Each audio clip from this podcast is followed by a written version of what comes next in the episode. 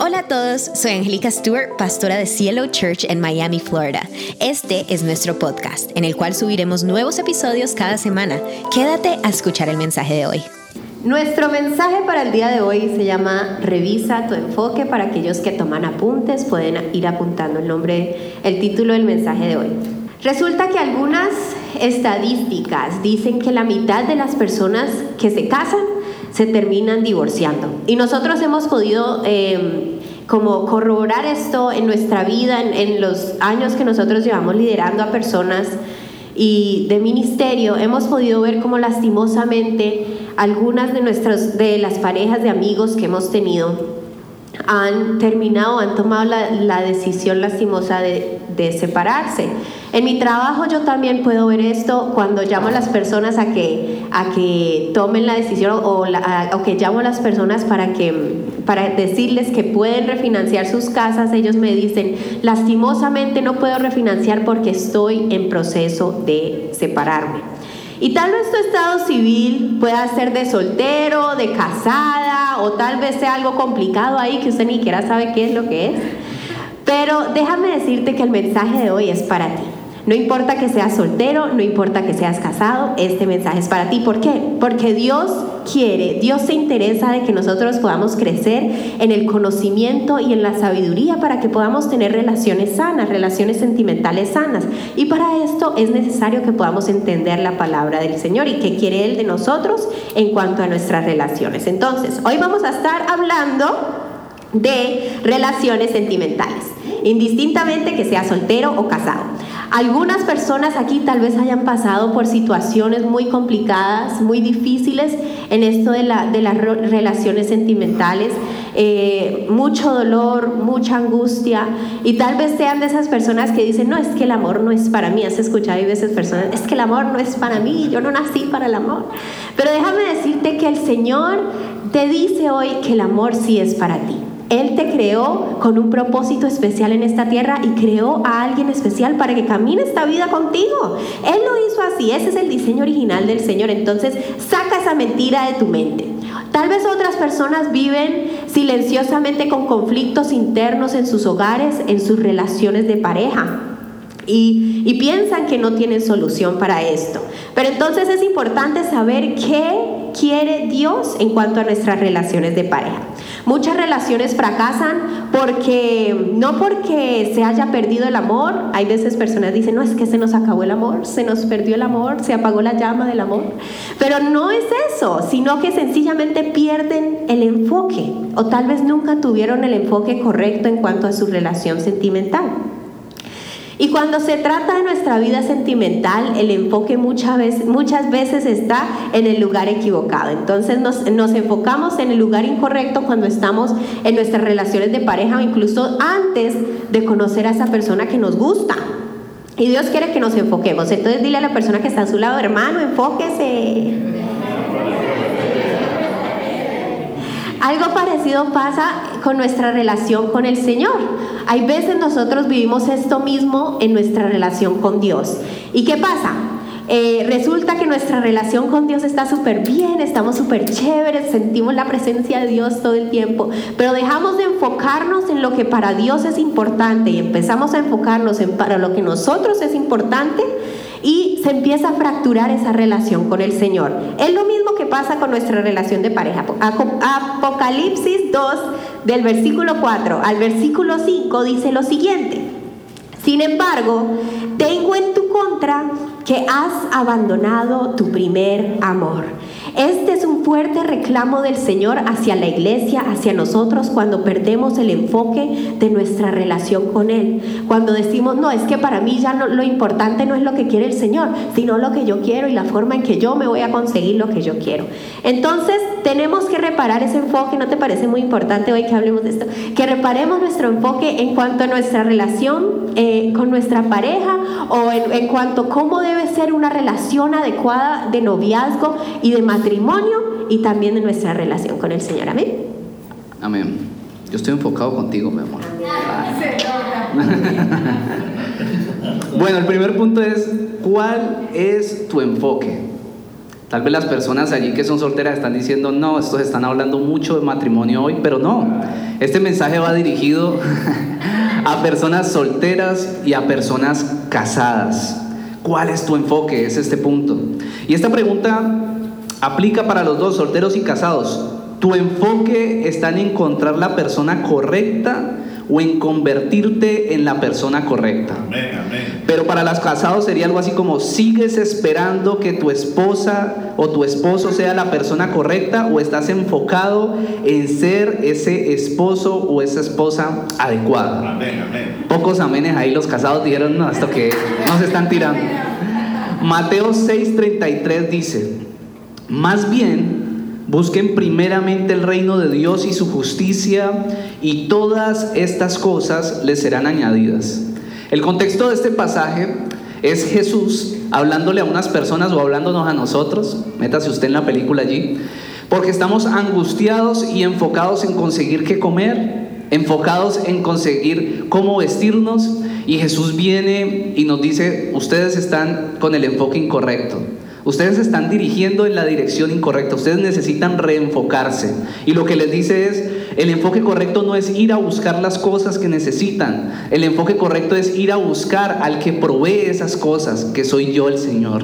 Y asimismo pasa en nuestras relaciones o le pasa a los solteros. Muchos solteros están enfocados en encontrar a la persona correcta.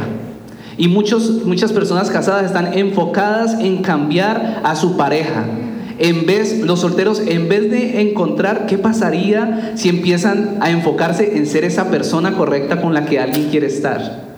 ¿Y qué tal las personas casadas si en vez de querer cambiar a su pareja, empieza a convertirse en esa pareja que cualquiera quisiera tener a su lado? Dejar de ser, no sé, tan canzoncito, tan canzoncita. Los hombres digan amén, sí. tan cansón, en vez de dejar de ser tan canzoncito. Dios quiere que retomemos nuestro enfoque. Necesitas dejar de estar enfocado en encontrar y ahora debes enfocarte en convertirte. Diga amén. Diga enfoque.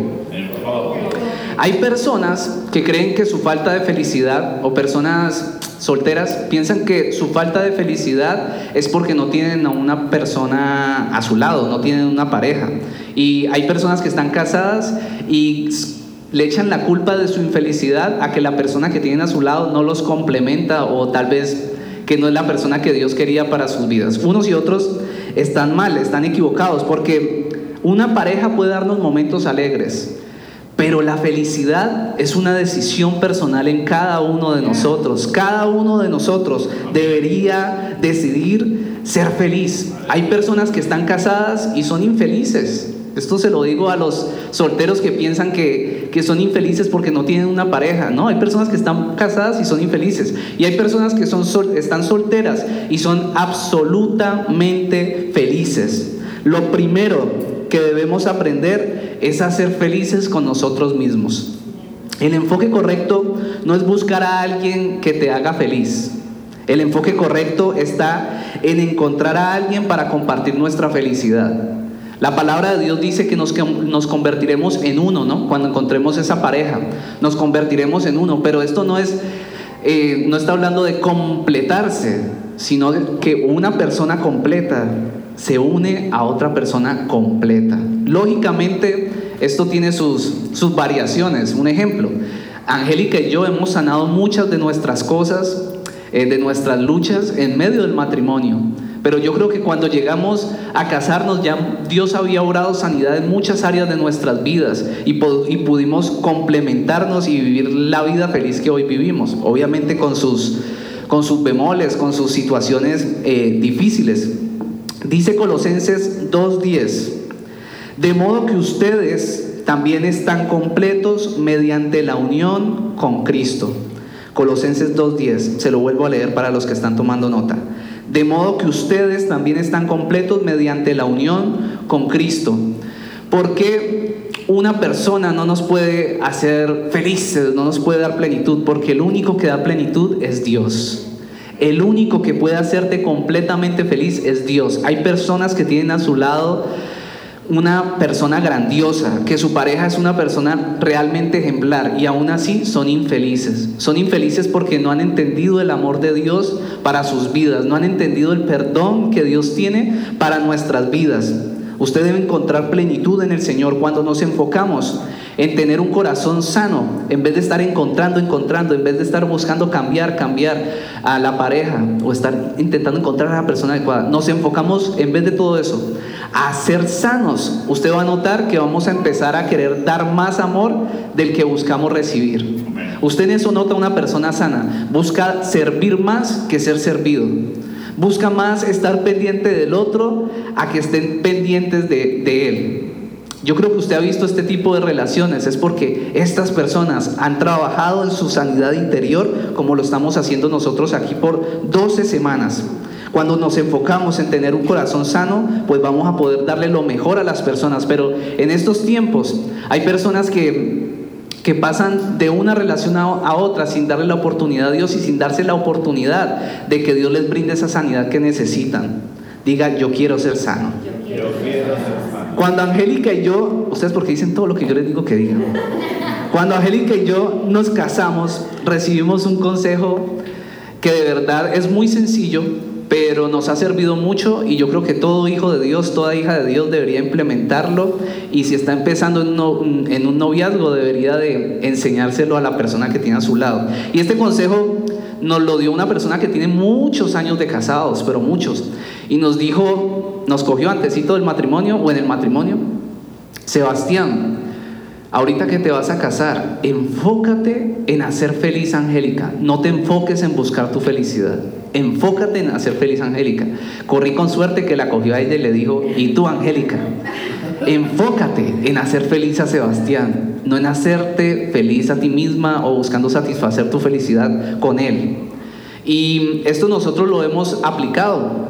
A veces se nos olvida, pero volvemos y nos reenfocamos y la verdad esto genera un círculo que es de mucha bendición para las personas que están casadas y para los que esperan en algún momento tener, gracias, en algún momento tener una, una relación estable, Usted tiene que ir mentalizado, mentalizada a hacer feliz a esa persona, no a estar esperando y demandando algo o estar demandando que se llenen tus vacíos con los que llegaste al matrimonio.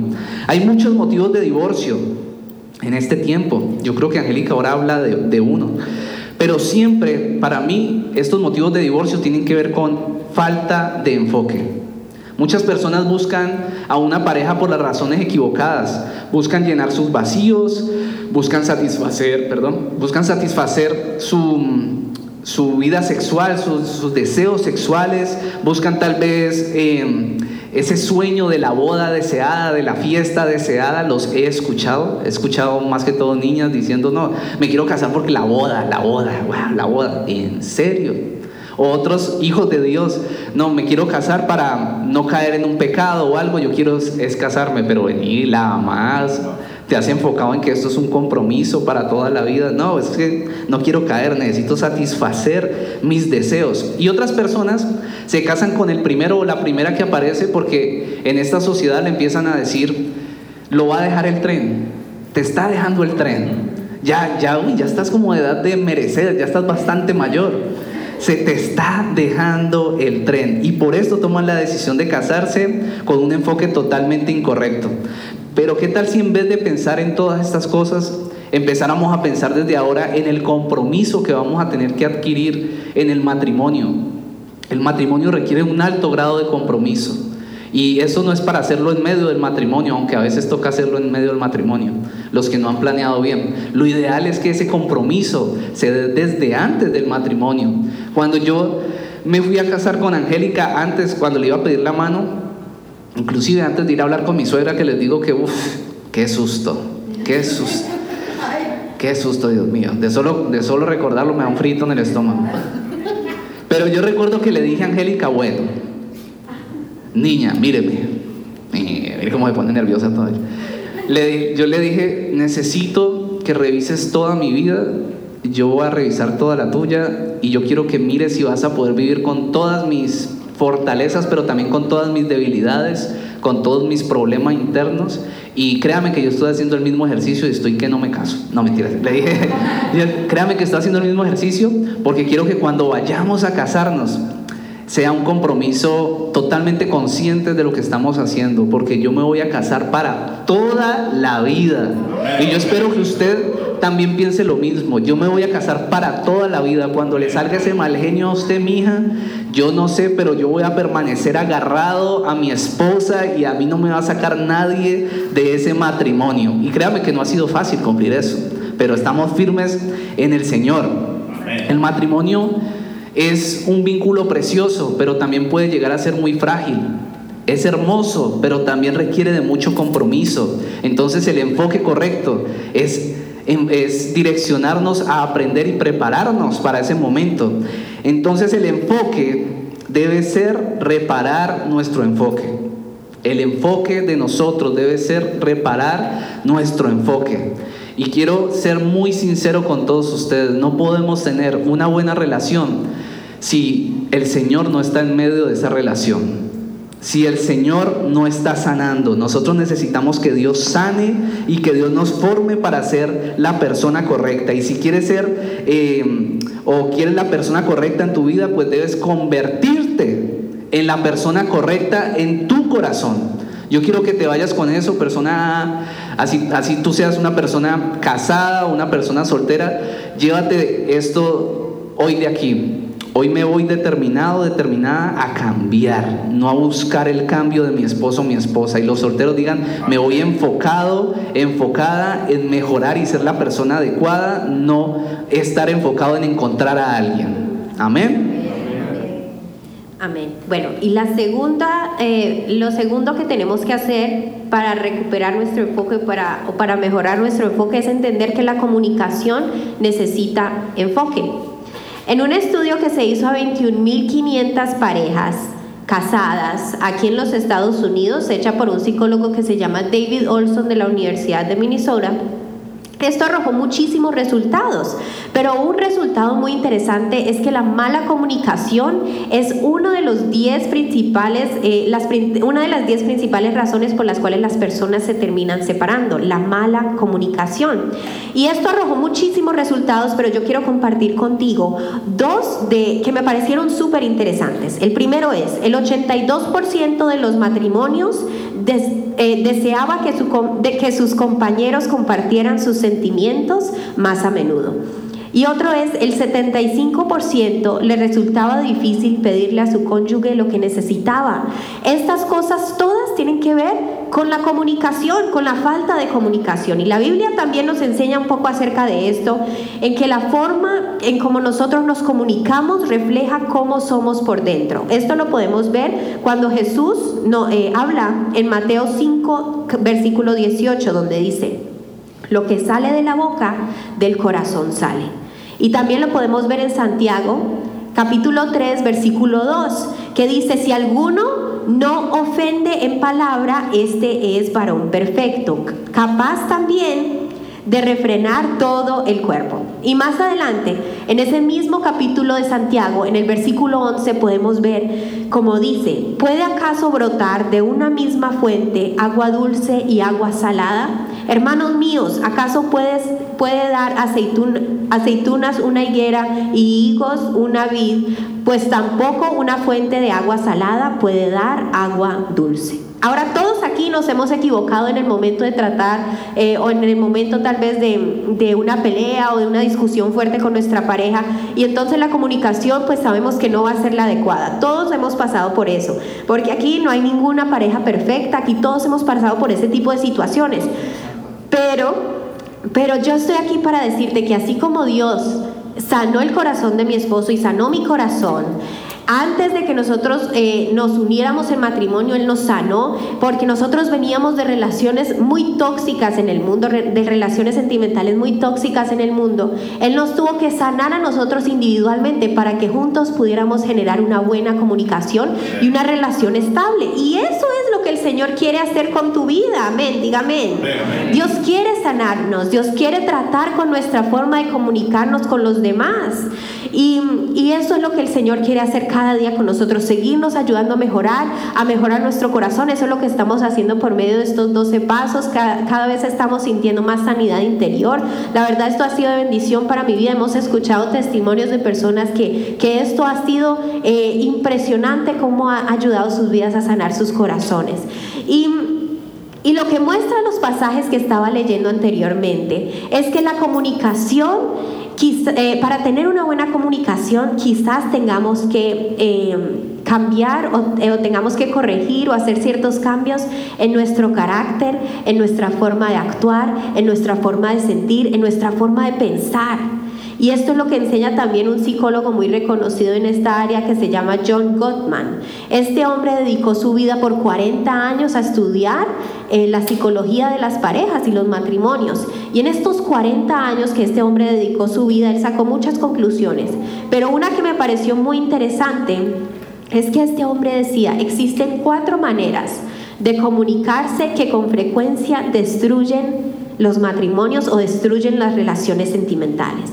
La primera forma es por medio de la crítica. Cuando nosotros nos comunicamos por medio de criticar a nuestra pareja o criticar a los demás. La segunda es por medio del desprecio.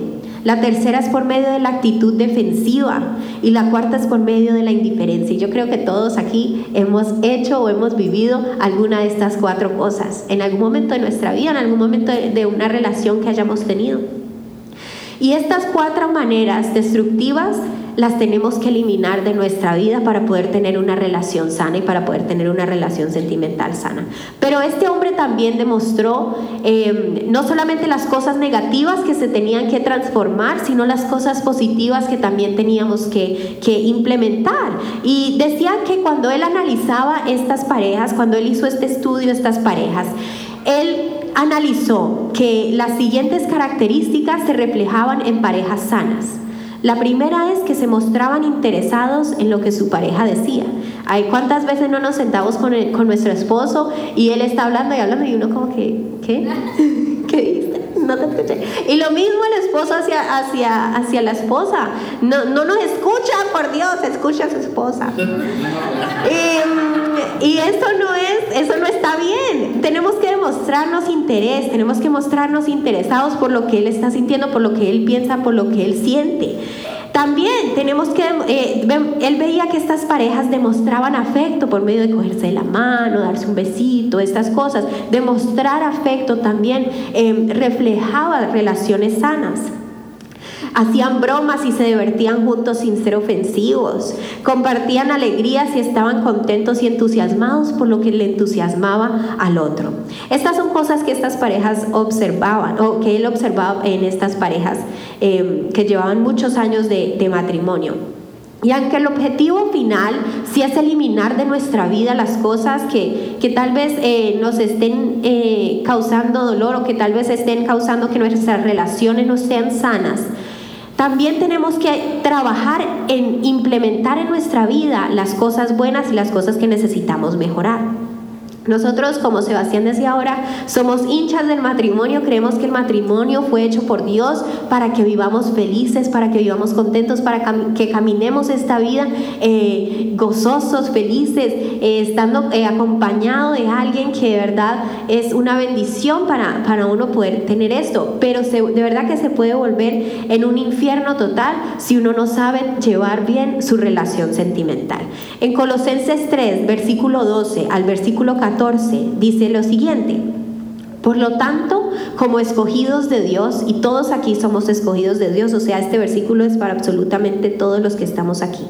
Dice, por lo tanto, como escogidos de Dios, santos y amados, revístanse de afecto entrañable y de bondad, humildad, amabilidad y paciencia Paciencia.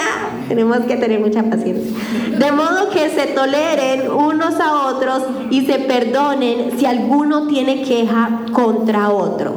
Así como el Señor los perdonó, perdonen también ustedes. Cuando vemos nuestra pareja tenemos que saber que así como el Señor nos perdonó a nosotros tanta maldad, oiga, nosotros porque no vamos a poder perdonarle que no tendió la cama un día ¿O por qué no vamos a poderle perdonar que no limpió el closet? O sea, de verdad, hay que, hay que saber, el Señor, eh, aquí el Señor nos dice, el Señor los perdonó, perdonen también ustedes. Por encima de todo, y esta es la parte que más me gusta, por encima de todo, vístanse de amor, que es el vínculo perfecto. Amén. Entonces, esto es lo que nosotros tenemos que enfocarnos de tener una comunicación, tenemos que enfocarnos en tener una comunicación sana con nuestra pareja. No veía la hora en que terminara porque ya me estaba tirando, ya me estaba, me estaba sacando los cueros al sol, que no arreglo el closet, que no sé qué qué paciencia y me mira así y me abre los ojos. Hombre, necesitamos más paciencia nosotros, ¿verdad? Uy, ¿no estoy solo? Eso, eso. mucha paciencia. El tercer punto es, esto importa en una relación. Esto importa en una relación. No sé si ustedes eh, fracasaron alguna vez en sus relaciones sentimentales o han fracasado alguna vez. Y no sé si se han hecho la pregunta que yo me hacía a veces cuando fracasaba en el amor, que yo decía como que no, me, quiero matar, me quiero morir. Uno se siente, mejor dicho, que está re mal. Después uno sale de eso y se ríe. Pero una de las preguntas que me hacía y era una incógnita y, y la verdad me interesaba por eso es, ¿Cuál es el ingrediente secreto para que una relación funcione cuando uno está enamorado, que esto de verdad funcione? Y todo esto, todos nos hemos preguntado, yo creo que alguna vez nos hemos hecho esta pregunta y en este punto vamos a hablar un poquito de esto. Resulta que mi esposa y yo, como pueden ver, somos muy diferentes. Una de las grandes diferencias que tenemos Angélica y yo es en cuanto a la interacción social. Yo soy más extrovertido, yo hablo más, yo, hablador, dice Angélica, charlón, así la conquisté, llegué y tal.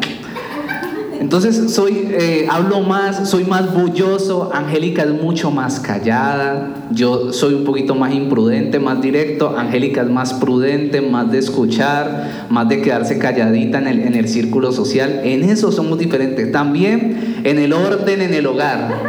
Yo soy una persona supremamente ordenada, barro todos los días. Angélica es súper, le gusta ser ordenada, le gusta arreglar la casa, le gusta que le colabore arreglando la casa. Y la verdad es que yo siento que yo tengo dos manos izquierdas para hacer eso. Si hay algo, si hay algo que me molesta a mí es hacer oficio en la casa, la verdad, les soy sincero. Obviamente termino haciéndolo porque no quiero, no quiero que se convierta allí en Hulk en la casa y, se me arme un problema, termino haciéndolo por las buenas. Pero si ustedes me quieren ver un poquito malhumorado, oblíguenme a lavar platos y pónganme a hacer todo esto. Soy malo para eso. Somos diferentes. Y si algo podemos entender en la palabra de Dios es que precisamente Dios creó a las mujeres y a los hombres diferentes. Somos diferentes. Y con esto no estoy diciendo que una mujer sea menos que un hombre, jamás.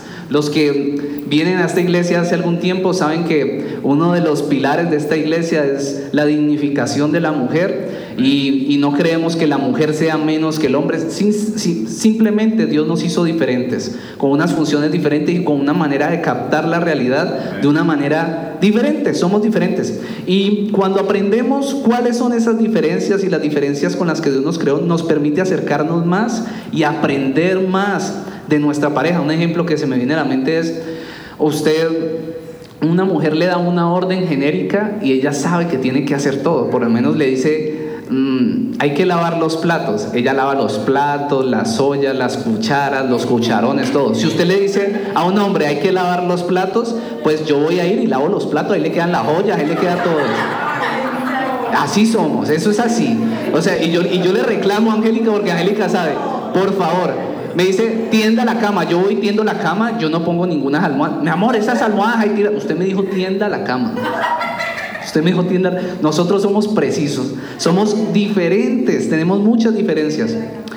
Resulta que la mayoría de parejas tienen problemas o, o, fracasan porque no entienden que Dios nos creó con algunos aspectos. Esto es molestando y nos reímos y todo, pero hay algunos aspectos que sí son muy importantes de entender. Y, yo creo que la mayoría de parejas cristianas que fracasan lo hacen porque no entienden la importancia del pasaje que les voy a leer. Y no es una super revelación, es algo sencillo, pero es importante. Efesios 5:33 dice, Por lo demás, cada uno de ustedes ame también a su esposa como a sí mismos. Y ustedes, las esposas, esposas, respeten a sus maridos. Respeten a sus maridos. Yo recuerdo escuchar a mi mamá, escuchar a mi mamá muchas veces decirme si la relación, una relación, para que dure, para que persista en el tiempo, eh, o permanezca en el tiempo, debe de tener amor y respeto. Si están estos dos factores, eso va a durar. Y yo decía, no, mi mamá es una dura, o sea, tiene sus propias frases célebres y todo. Ella es autora de esta palabra poderosa, qué mujer tan sabia. Pero cuando conocí a Dios me di cuenta que esto estaba explicado claramente en la palabra de Dios. Claramente dice el pasaje que las esposas necesitan amor y los esposos necesitan respeto. Dios nos creó así. Se lo voy a cambiar para que los solteros digan, ah, bueno, el mensaje también es para mí. Las mujeres tienen una necesidad mayor de sentirse amadas. Y los hombres tenemos una necesidad mayor de sentirnos respetados, de sentirnos admirados, de sentir que, que somos lo máximo para nuestras esposas. Grave error cuando un hombre hace todo lo contrario y hace sentir a su esposa poca cosa. Yo creo que a veces somos ásperos. No voy a ser duro con esto, o bueno, voy a ser duro hasta conmigo mismo porque a veces somos un poco ásperos, me incluyo allí. Y las mujeres también a veces cometen el grave error de querer hablarle de una manera incorrecta a sus, a sus esposos. Y aquí comienza una relación a tener dificultades. Pablo en este pasaje no nos está dando una sugerencia, Pablo en este pasaje nos está compartiendo un mandato de Dios. Es un mandato. Es un mandato porque el Señor no quiere que erremos ni que caminemos una vida llena de tropiezos. El Señor sabe que si vivimos de manera equivocada, si no aplicamos esto en nuestras relaciones, pues nos vamos a tropezar. La palabra que usa Pablo para, para decir amor en el original es la palabra ágape. Y ágape significa amor incondicional. Escuchen mujeres, amor incondicional. Pero, y hombres, escuchen, amor incondicional. Pero en el contexto del pasaje también cuando se habla de respeto, se habla de un respeto incondicional. ¿Qué quiere decir esto? Los hombres debemos amar a nuestras mujeres, así a veces no nos sintamos respetados. Y las mujeres deben respetar a sus maridos, así a veces su marido no se comporte como que, como que la ama. Sabe que todos en algún momento tenemos una mala situación, en algún momento podemos, la mujer puede tener un, un día difícil, pero esto no nos quita que debamos cumplir el mandato que Dios está estableciendo a través de Pablo. Resulta que una vez, o bueno, cuando empezamos, Angélica y yo, nuestro matrimonio, empezamos a tener una serie de dificultades. Y yo, yo siempre me ponía a pensar como dificultades, como que discutíamos. ¿Y por qué estamos discutiendo? yo pensaba, yo como que no me dejaba enseguecer y yo decía, ¿por qué estamos discutiendo tanto? Y empecé a notar que Angélica usaba cierto tonito, no era que me irrespetara, pero en su manera de hablar había algo que yo lo percibía como irrespeto. Entonces yo intentaba como, ella no me está respetando, es solo su manera de hablar, tal, tal, tal. Pero como que empezamos a discutir como tan, tan de seguido que le dijeron, hagamos una tregua y venga, le explico algo. Cuando usted me habla así, yo sé que usted no me está respetando, pero yo siento como si usted me respetara. Entonces, hagamos un trato, hágame creer que usted me respeta. Trato, trato. Y Angélica es muy sabia y ella ha entendido esto que nos enseña la palabra de Dios. Como les digo, es sencillo, pero es revelador y nos ha servido un montón. Yo siento que Angélica me respeta y yo procuro hacerla sentir amada como más puedo. A veces no es suficiente, los hombres digan amén. Ellas quieren el cielo, uno dice, bueno, como dice el salmista Mark Anthony, ¿qué precio tiene el cielo para ver si uno lo compra? Porque uno no sabe más qué hacer, pero, pero uno quiere que ellas, que ellas estén felices. Yo pienso que todas las personas que están aquí quieren, que, quieren darle lo mejor a sus esposas y los que están solteros quieren darle lo mejor a esa pareja que el Señor les va a dar. Sin respeto, el hombre reacciona sin amor. Y sin amor, la mujer reacciona sin respeto. ¿Qué es lo grave? Que esto se convierte en un círculo vicioso y que les quiero decir aquí del cual hay que salir rápidamente porque si no van a quedar enganchados en un problema que puede generar graves heridas en un matrimonio o una relación. ¿Cómo se escapa de este círculo? Es sencillo y a la vez no. tienen que saber que cuando uno se casa tiene que haber un compromiso de aprender a morir al orgullo, un compromiso de pedir perdón a veces por cosas que uno no sabe que hizo. Mi amor, perdóname. Y uno, Señor, yo no sé qué le dice, pero pues perdóname. Aprender a pedir perdón por cosas que no hemos hecho, solo para que el matrimonio siga adelante. Seguramente no será fácil, seguramente hay que humillarse, pero yo les quiero asegurar algo, vamos a ganar el corazón de nuestra esposa, de nuestra pareja, y vamos a ganar el corazón de, los esposos, digan las niñas, amén. Lo vamos a ganar y Dios nos va a dar la sabiduría para esto. Proverbios 12, 16 dice, el necio muestra enseguida su enojo, pero el prudente pasa por alto el insulto. ¡Wow! Se lo voy a repetir porque creo que no me escuchó.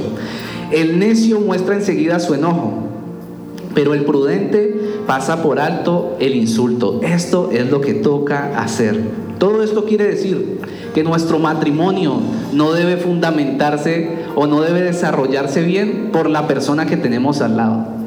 No debe desarrollarse bien si la persona que tenemos al lado se comporta bien o no es irritante o no es eh, estresante. No. Nuestro matrimonio se debe desarrollar bien por la relación que tenemos con Jesucristo, por la, relación que tenemos con Dios. Esta persona que tenemos a nuestro lado puede ser estresante, puede a veces sacarnos la piedra, como decimos en Colombia, pero si nosotros tenemos una buena relación con Dios, nosotros vamos a recordar su palabra, a recordar que debemos perdonar, a recordar que debemos amar sin condición, respetar sin condición y estar firmes allí para que este matrimonio llegue hasta que estemos viejitos y hasta que el Señor nos llame a su presencia. Amén. Muchas personas piensan que lo más importante en la relación es el sexo. Recuerden que este punto se llama esto importa en una relación. Algunos piensan que lo más importante es el sexo. ¿Qué porcentaje tiene de importancia el sexo para, para que estés con una persona? El 90%, el 100%. Y quiero decirles que están equivocados. También hay personas que dicen que la confianza, el respeto y el amor, como les acabo de decir, y aunque todas estas cosas son muy importantes, ahora que estamos hablando de enfoque, yo quiero decirle, el enfoque suyo debe de ser en que lo más importante sea la relación con Dios que la pareja tiene. Lo más importante es tener una relación con Dios en el matrimonio, que Jesucristo sea el centro de nuestra relación. ¿Sabe por qué yo arreglo las cosas con Angélica? No, no necesariamente yo sé que amo a Angélica, yo sé que ella me ama, pero no me arreglo con ella cuando tenemos dificultades porque la ame sencillamente, sino porque por encima de ella yo amo a Dios y yo quiero honrarlo con mi matrimonio. Cuando yo me casé con Angélica, yo no me casé por sencillamente por emociones, yo me casé por obedecer a Dios, porque es la voluntad de Dios el matrimonio. El Señor quiere, si usted consigue solteros, consigue una novia, un novio, quiero que sepa que la voluntad de Dios es el matrimonio. Si usted está pensando en noviarse con una persona que no ve como su esposo en un futuro o su esposa en un futuro, no pierda su tiempo. Se lo digo, no pierda su tiempo. Usted tiene que estar con una persona que usted puede visualizar como su esposa, como su esposo, que usted puede visualizar como la mamá de sus hijos, el papá de sus hijos. Cuando yo mm, empecé a salir con Angélica, ella era todavía muy jovencita. Yo le llevo seis años y medio a Angélica, pero yo, dijo, yo llegué a un momento donde el Señor me puso, esa mujer puede ser la mamá de mis hijos. Ella va a ser una buena esposa, es joven, pero tiene sabiduría. Es joven, pero sabe callar. No me sigue la corriente cuando soy tan sanguíneo. Espera que yo le pida perdón. Ella sabe esperar. Tiene características que yo busco en una persona. ¿Cuáles son las características que usted está buscando? Lo más importante, lo que más importa en una relación no es el sexo, ni siquiera es el amor y el respeto, aunque eso yo creo que iría en el segundo lugar. Lo más importante en una relación es tener a Jesucristo como la roca y la base de nuestro matrimonio. Y quiero dejarle tres puntos. Ese aplauso para el Señor está muy suave. Tres puntos rápidos de tips que usted debe tener cuando encuentre su pareja ideal o, o a ustedes que están casados. El primero es orar. Primera de Tesalonicenses 5, 16, 18 dice, Estén siempre contentos. Oren en todo momento. den gracias a Dios por todo, porque esto es lo que Él quiere de ustedes como creyentes en Cristo Jesús. La oración, como todas las disciplinas, a veces no es tan fácil de adquirirla, pero es una disciplina por la que la pareja debe pelear. Debe luchar por orar en pareja. Usted debe estar luchando por eso. Ven mi amor, vamos a orar. Ven mi amor, no hemos orado, oremos. Sentémonos a orar. Ve, dejamos otra vez la disciplina. volvamos a cogerla. Necesitamos al Señor en esta relación. Oremos. Necesitamos nuevas fuerzas. Lo segundo es perdón. Efesios 4:32. Sean buenos y compasivos unos con otros y perdónense mutuamente como Dios los perdonó a ustedes en Cristo. De las cosas más importantes en una relación de pareja es el perdón. Aprender a vivir una vida o un estilo de vida de perdón es importante para cuando usted llegue a un matrimonio. Va a necesitarlos por montones. Aprender a perdonar y aprender a pedir perdón. Le quiero confesar algo. Yo aprendí a pedir perdón en mi matrimonio. Porque en mi casa paterna y materna, nosotros, no sé, nos agredíamos de alguna manera. Sin el Señor, no teníamos al Señor, nos agredíamos y la costumbre que teníamos era que a la hora o al siguiente día ya, hola, ¿cómo estás? Bien, no, tata, no ha pasado nada. Y como que era un código secreto que teníamos de que ya pasó, pero nunca en mi familia se dio esto de sentémonos mira, yo sé que en este punto específico me equivoqué y te pido perdón por eso. Yo sé que lo hice mal. No, en mi familia no existía eso. Entonces con Angélica sí me tocaba. Y entonces Angélica me decía, yo le decía, bueno, mi amor, perdón. Al principio era re difícil para mí, yo sentía que se me desgarraba el alma. Mi amor, perdón, un perdón genérico. Y ella me decía, ¿por qué me está pidiendo perdón? Y yo le decía, mi amor, te estoy pidiendo perdón por esto, por eso. Eso me salían las palabras con, no, pero explíquese, ¿y usted qué siente? ¿Ya se arrepintió? Y así. Pero debemos aprender a vivir un estilo de vida de perdón. Y en tercer lugar, dar la vida. Esto más que todo para los esposos. Efesios 5:25. Esposos, amen a sus esposas como Cristo amó a la iglesia y dio su vida por ella. Yo estoy impresionado en algo, las mujeres me van a amar después de esto, pero ya tengo esposa.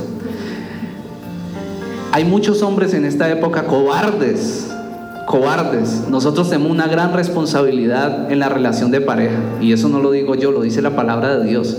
Nosotros debemos liderar esta, sí, es un trabajo de dos, pero nosotros debemos liderar esta sociedad conyugal, este, este matrimonio debemos liderarlo y debemos llevarlo a que funcione y tenemos que tener ese, ese liderazgo impregnado en nosotros. Pero a veces escucho a hombres que son los primeros que están desertando y tirándose del barco, cuando ellos son los que tienen que estar liderando. Entonces hay que abrocharse bien los pantalones y decir, mi matrimonio no se acaba y yo cojo esto de las riendas y me aferro a Jesús y Él me va a ayudar a restaurar mi casa. Yo he escuchado personas en la iglesia que contentos, no, la relación ha mejorado, chévere, a mí eso me alegra porque Dios empieza a hacer su obra en medio de nosotros, amén. Yo quiero que se pongan sobre sus pies. Hoy fue un mensaje diferente de familia. Cada cierto tiempo estamos hablando de familia, creemos que es importante la familia como núcleo de la sociedad. Y nosotros queremos que nuestros niños que están allí en Cielo Kids crezcan en, ese concepto de familia, aunque a veces eh, no está completo, pero que ellos crezcan entendiendo que hay un orden, que el Señor establece un orden y que podamos imprimirle este conocimiento a ellos para que puedan crecer.